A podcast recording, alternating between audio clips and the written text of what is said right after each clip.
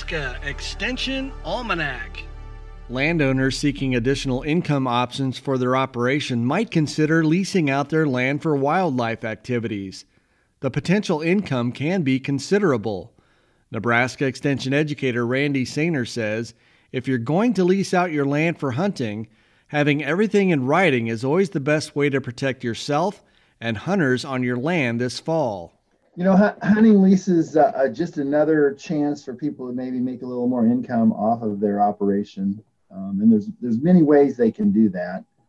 But the big thing is, you know, you have people coming on your operation, so you need to have you need to have a written lease. You need to have insurance. Um, you need to make sure that a lawyer's looked over your lease so that um, the liability is is less if you have that. If you don't, you, you have a higher liability. Um, they can they can go. We have several articles, past articles in the Beef Watch, as well as uh, the National Law Center at, at, Drake University, the Ag Law Center. They have a lot of information on on things you need to consider, a checklist. Um, usually your lease, you know, goes from May to October one for pasture.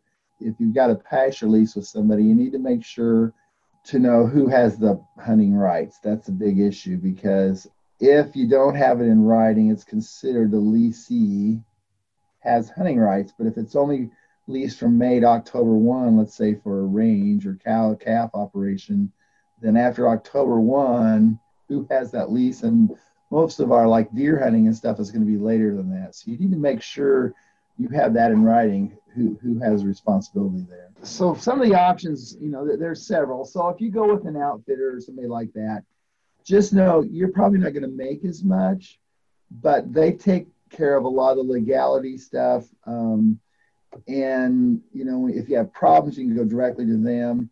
But you need to make sure that they're reliable, and you know, call some other producers that's had that group because in some cases people have had trouble um, with those outfitters. But in most cases, people like that because they take care of all the extra stuff. They get the hunters and those kind of things for you.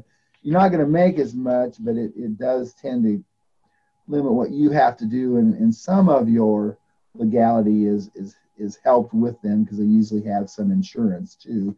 Even though I would make double sure that I probably had extra insurance on my place too. The other thing is, you know, if you can not only manage your cattle operation, but manage for the wildlife a little bit, that may be a way to to uh, improve the amount of wildlife you have, which is going to make your your hunting area more acceptable, or people are going to want to go there more. So so those are some some things you can do, and look at it on a long term basis. You know, how sustainable is it? Does it fit into your natural resource area? To what you have available? I think all those things, and then like a birding company, like you mentioned, just just for people to watch birds. I mean there's a lot of interest in that. And um, if you can get uh, some fees from that, which you can, if you know you have a have a contract with people, um, you can make some um, money or just help sustain the beef operation or the total livestock operation or the land in, in some cases. And there's also open games or open open hunting um, with the game and parks, and they'll pay you some. But when you do that, then you have to allow people to come onto your place um, for, for, open hunting. But some people do that. That just gives them a little better better income because um, they get so much per acre for that. Today's program was a portion taken from a recent Beef Watch podcast offered by Nebraska Extension. To hear the entire interview, go to beef.unl.edu or download from Apple Podcast. For Nebraska Extension Almanac, I'm Brad Mills. Nebraska Extension Almanac is a production of IANR Media and Nebraska Extension.